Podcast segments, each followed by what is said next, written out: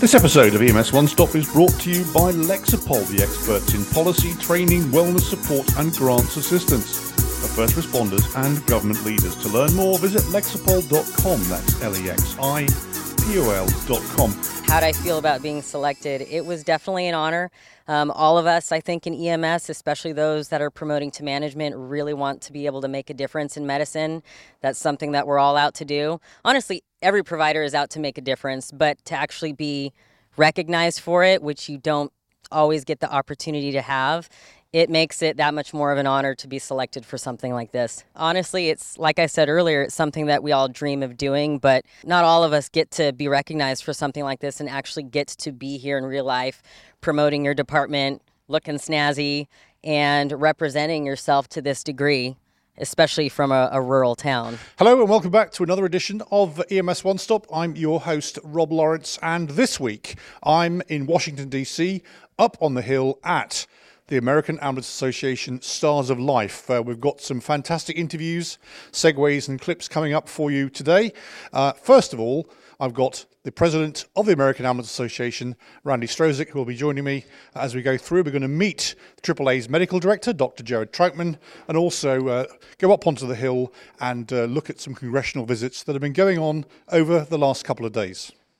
So, as promised in my introduction, I'm now here and I'm delighted to be talking to the president of the American Ambulance Association, Randy Strozyk. Randy, good morning. Good and morning. Uh, uh, how's your energy level? You know, first of all, it, it is such a high you have. We are all on last night, our awards banquet, and our opportunity to get together and one more time to recognize all our stars. So today, getting back up, I'm a little tired and I've lost some voice, but uh, I'm beyond thrilled. I'm just pumped up, seriously. Great. Now you are a man, and I've watched you over the years. You wear your heart on your sleeve, and you get emotional because of the just the, the gravity of these these events. But uh, you know, how have the emotions been this week? You know, it, it is ecstatic. you know, when the stars come across the stage and you've gotten to know them a little bit last night and you shake their hand and you speak with them and you remember the little tidbits of their life, it is, it's really a gift. And uh, it's an opportunity for me to remember what it is day to day these folks do and to meet their family members and hear all the things they do. I can't replace it when we welcome our stars and other EMS providers to the Hill, of course, they're very modest. And sometimes they, they, they don't want to actually tell, tell of the amazing things they're doing. But of course, they have an amazing story to tell. Well, they do, and here's a it's it's a natural trait. The first visitor or two, they're kind of quiet. You have to kind of prod them out of their stories, but as they get comfortable with the visit, and again, our congressmen, and senators and staff are so receptive to them. By the second or third visit, they're very dynamic, and some of the most quiet ones are come right out of their shell and tell great stories about their life and what they do and why they're here and what it means to them to serve their communities. it, it is a it's just miraculous to watch. And sometimes we make a little fun of them because the really quiet ones get really animated.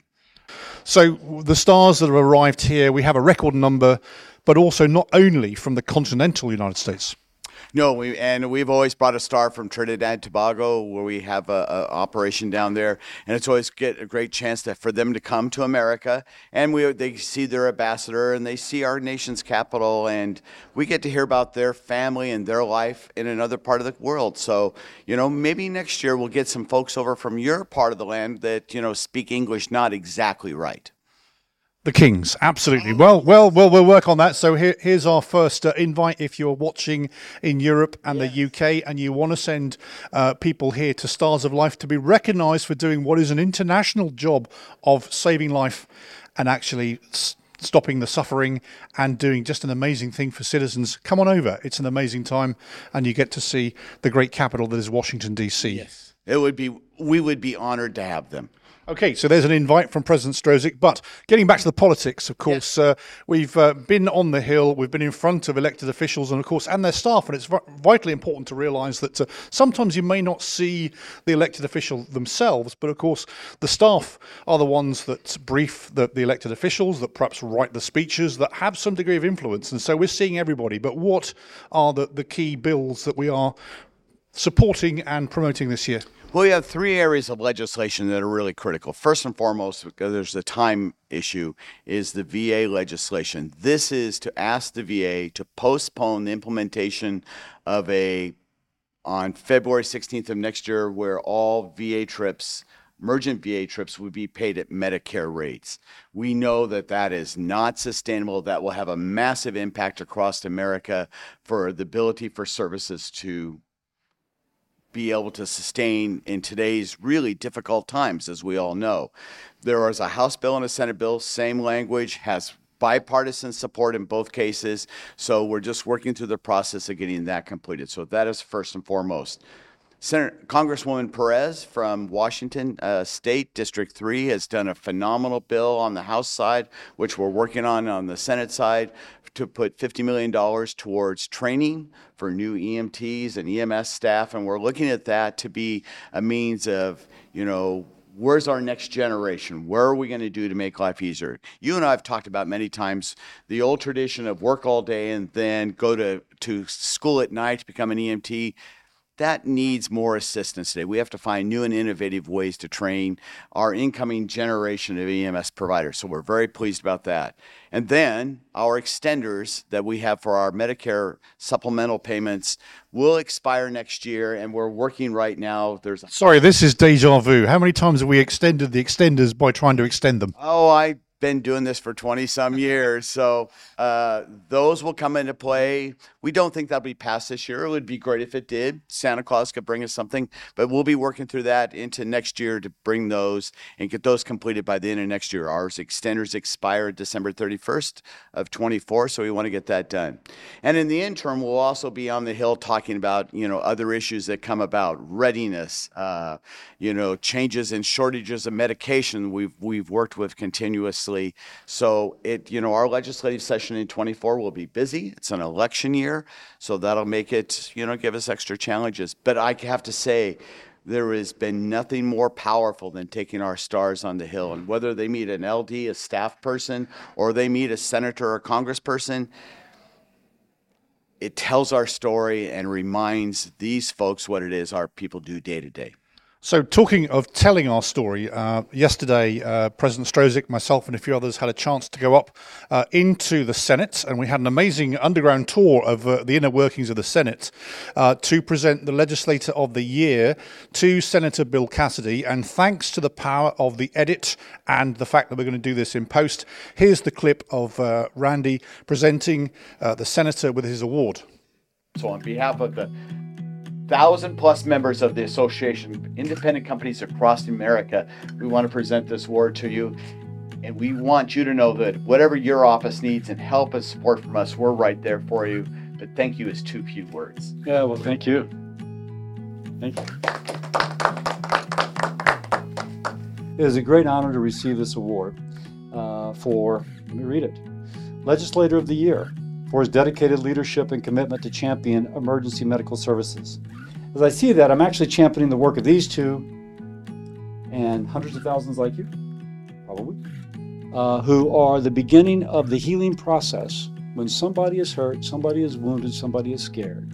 It is the EMT that first touches that patient and that begins to, to transport her into the healthcare system where the rest of the healthcare system can then kick into what it does but it would not start unless it begins with you. And so to be able to advocate for the good work that you do, I feel like I'm serving patients not as a physician, but as a legislator, but in a way almost as important as that which you do and what the physician does. So thank you for the award, and it is an honor to receive.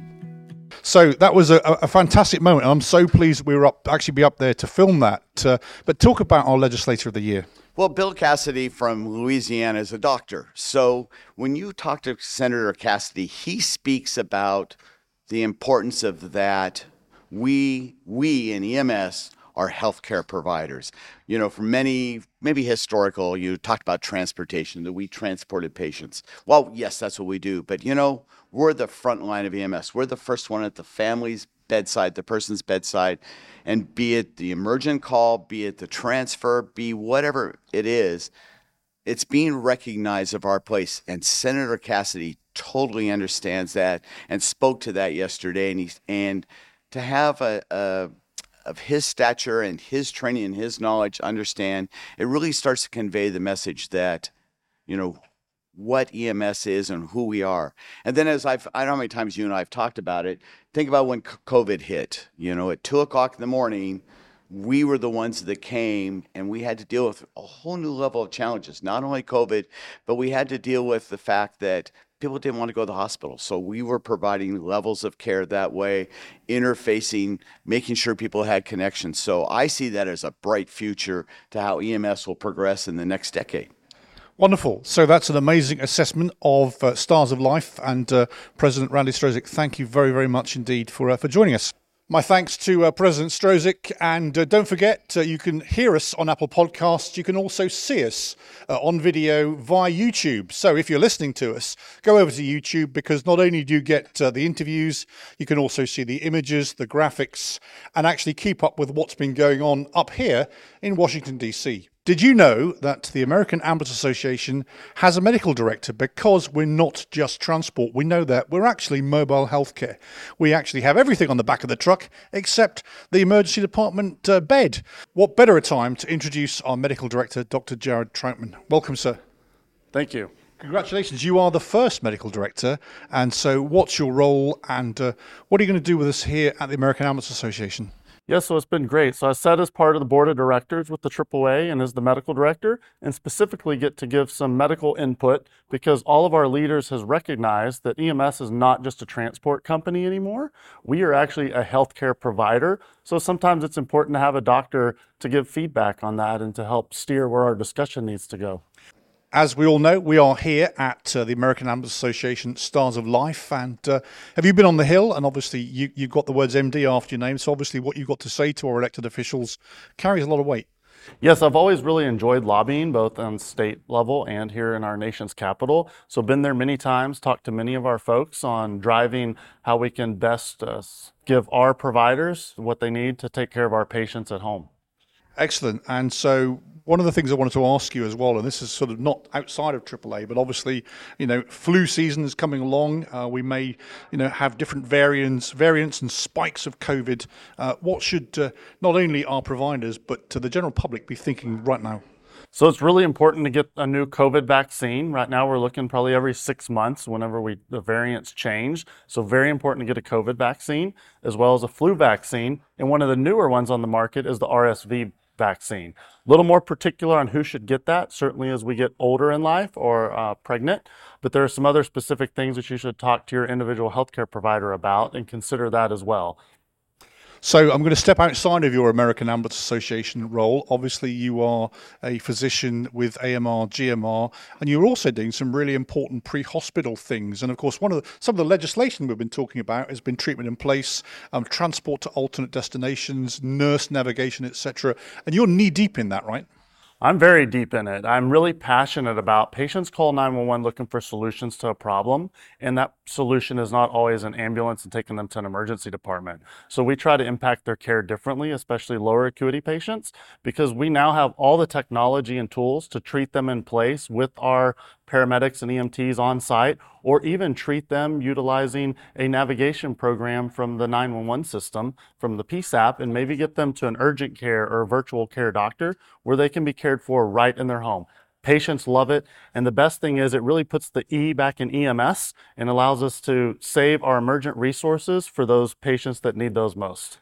Excellent. Putting the E back in EMS, excellent. Right. But also, don't forget, we are the M in EMS as well. This is medical, and uh, don't forget that. We saw the demise of uh, ET3 or the discontinuance of ET3, and obviously, that was one of our great hopes to have all of this funded.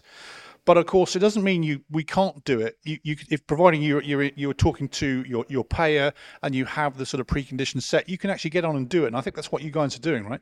Yeah, so we're doing that, but also what we found is by giving a different solution to our lowest acuity of patients, it really gives us operational efficiencies into our EMS system. So we show decreased dry run rates, we see better levels of reimbursement by patients who are having higher acuity emergencies. So it really right sizes the system and makes it better not just for the operation, but ultimately to the citizens so they have better availability of those emergent resources when they need them.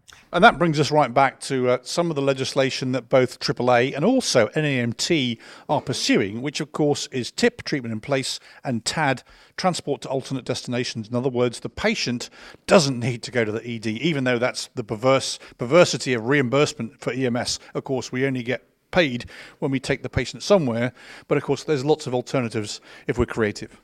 Yeah, no, it's definitely a difficult problem. And what I think is great is we have so many people from different aspects looking at this and really are driving some effective change. We've already seen lots of change so far, and I think we will continue to see uh, great change over the coming years. Dr. Troutman, AAA's first medical director, the only one. Thank you very much. Thank you, sir. Pleasure to be here. Thank you for that. We're just going to take a second to have a message from our sponsor. Lexipol empowers first responders and public servants to best meet the needs of their residents safely and responsibly. Serving more than 2 million public safety and government professionals in over 8,000 agencies and municipalities, Lexipol offers a range of solutions that includes policies, training, behavioral health resources, news and analysis, and grant assistance services for law enforcement, fire and rescue, EMS, local government, and other agencies dedicated to public safety. To learn more, visit lexipol.com. That's L E X I P O L dot com. And we're back. Don't forget to like and subscribe. But if you're watching us on YouTube, just hit the like button. If you're listening to us on Apple Podcasts, look at your phone. There's a little check mark there where you can actually check that. That means you've liked, you've subscribed. And every time an episode drops, then we'll get notification that we're here. Also, get a chance to give us five stars and please, an amazing review here on uh, Capitol Hill with uh, Shawn Baird.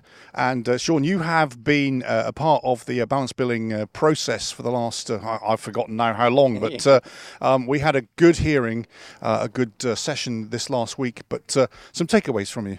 Yeah, the GAPBAC Federal Committee wrapped up its work last week in, in our public meetings, and I think we came out with some incredibly solid recommendations for the industry. Uh, first and foremost, that we will be coming back to Congress with a recommendation that ambulance, ground ambulance not be rolled into the No Surprises Act. That that indeed would be devastating to the industry and to access for care.